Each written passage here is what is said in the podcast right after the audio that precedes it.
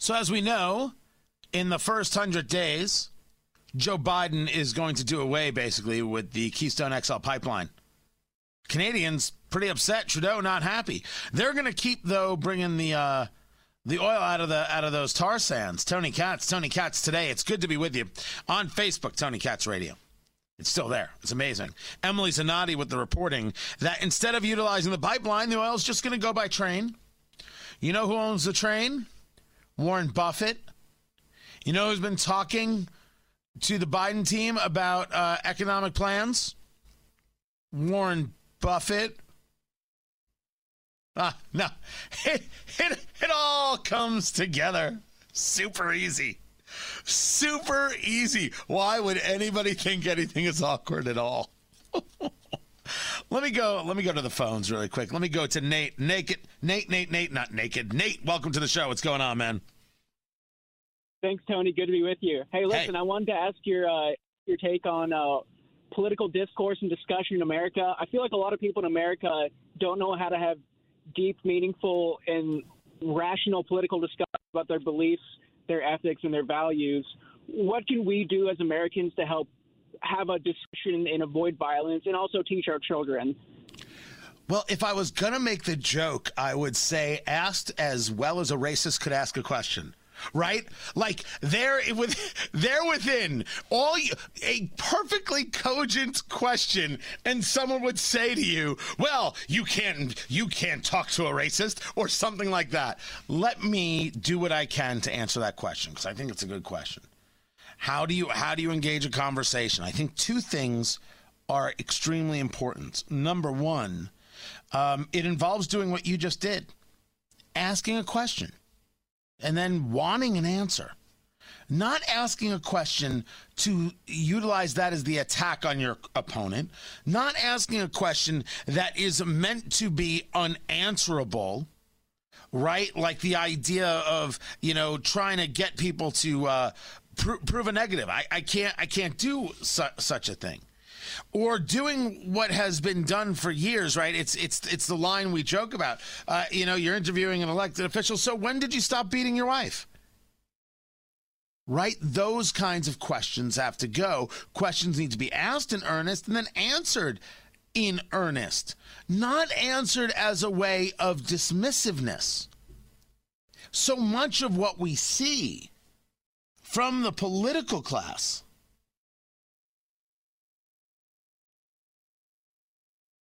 right?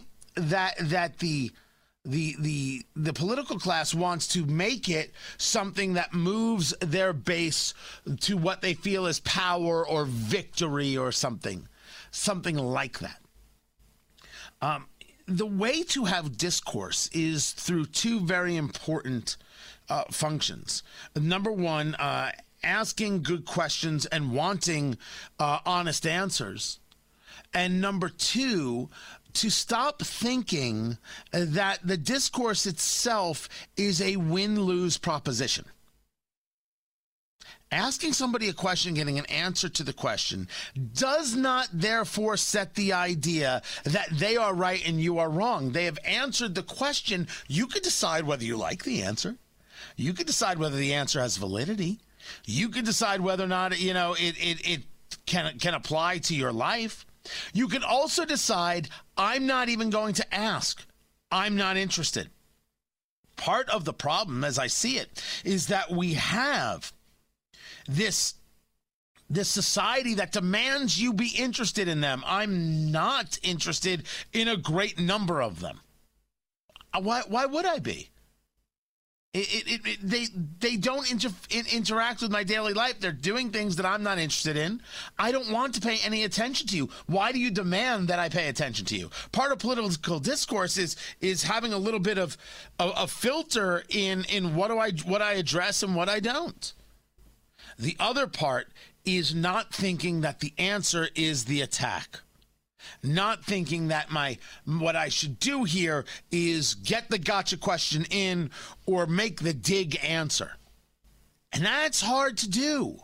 That's hard to do because that's what people want. And so much of that is because they are so invested in the politics and the idea of connection to their very morality that they must deflect because to engage would be to accept the idea that you may very well be human and there may actually be a disagreement. We've seen this proven time and again and again that the accepting of a conversation is to accept the other person as human. And because there are some politically who simply cannot have that, that in and of itself is the sin. No conversation can take place.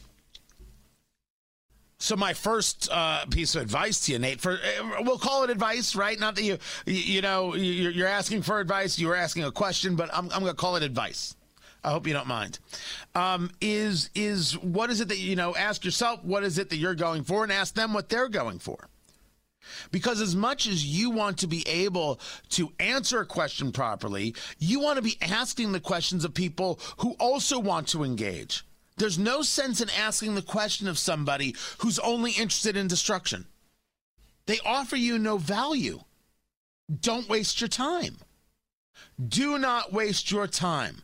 Now, if you want to ask at least a question and then you'll be like, oh my gosh, wait, they weren't interested in answering the question. They were only interested in destruction. All right, if you want to go through that exercise, I'm, I'm never going to stop you. So ask people who are actually engaged. Uh, number uh, number two or B or whatever you want to want to call it. Don't be asking to push the uh, the the so-called narrative, but rather ask because you want an answer. That's a, a lost art. You know how much heat I take because I let people answer questions and, and I'm not interrupting them every 30 seconds in an interview? I take a lot of heat. Whoo! Crazy. But I want to hear what they have to say. We can go over it later. What I got? I got to punch them in the face right there and then, ha ha, pow, show you.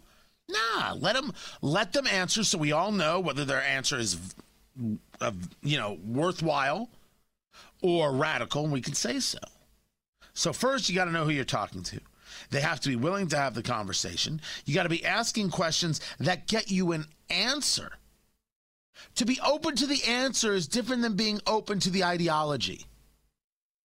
Because you can get somebody's answer and say, yeah, that doesn't work for me. Hmm. I think they're just wrong. But it was a conversation. The conversation does not have to end with everybody agreeing with each other or even finding moments. It just has to happen in a way where you don't think the other person is evil for even asking. And that's that's so much of where we are. You asked a question? Racist. That's how I started, right? That's what makes it funny. Even asking, hey, how do you have civil discourse? Oh, well. Even for asking that question, it's bigotry. It's a rough road ahead. That's my advice. I hope it helps. I'm Tony Katz.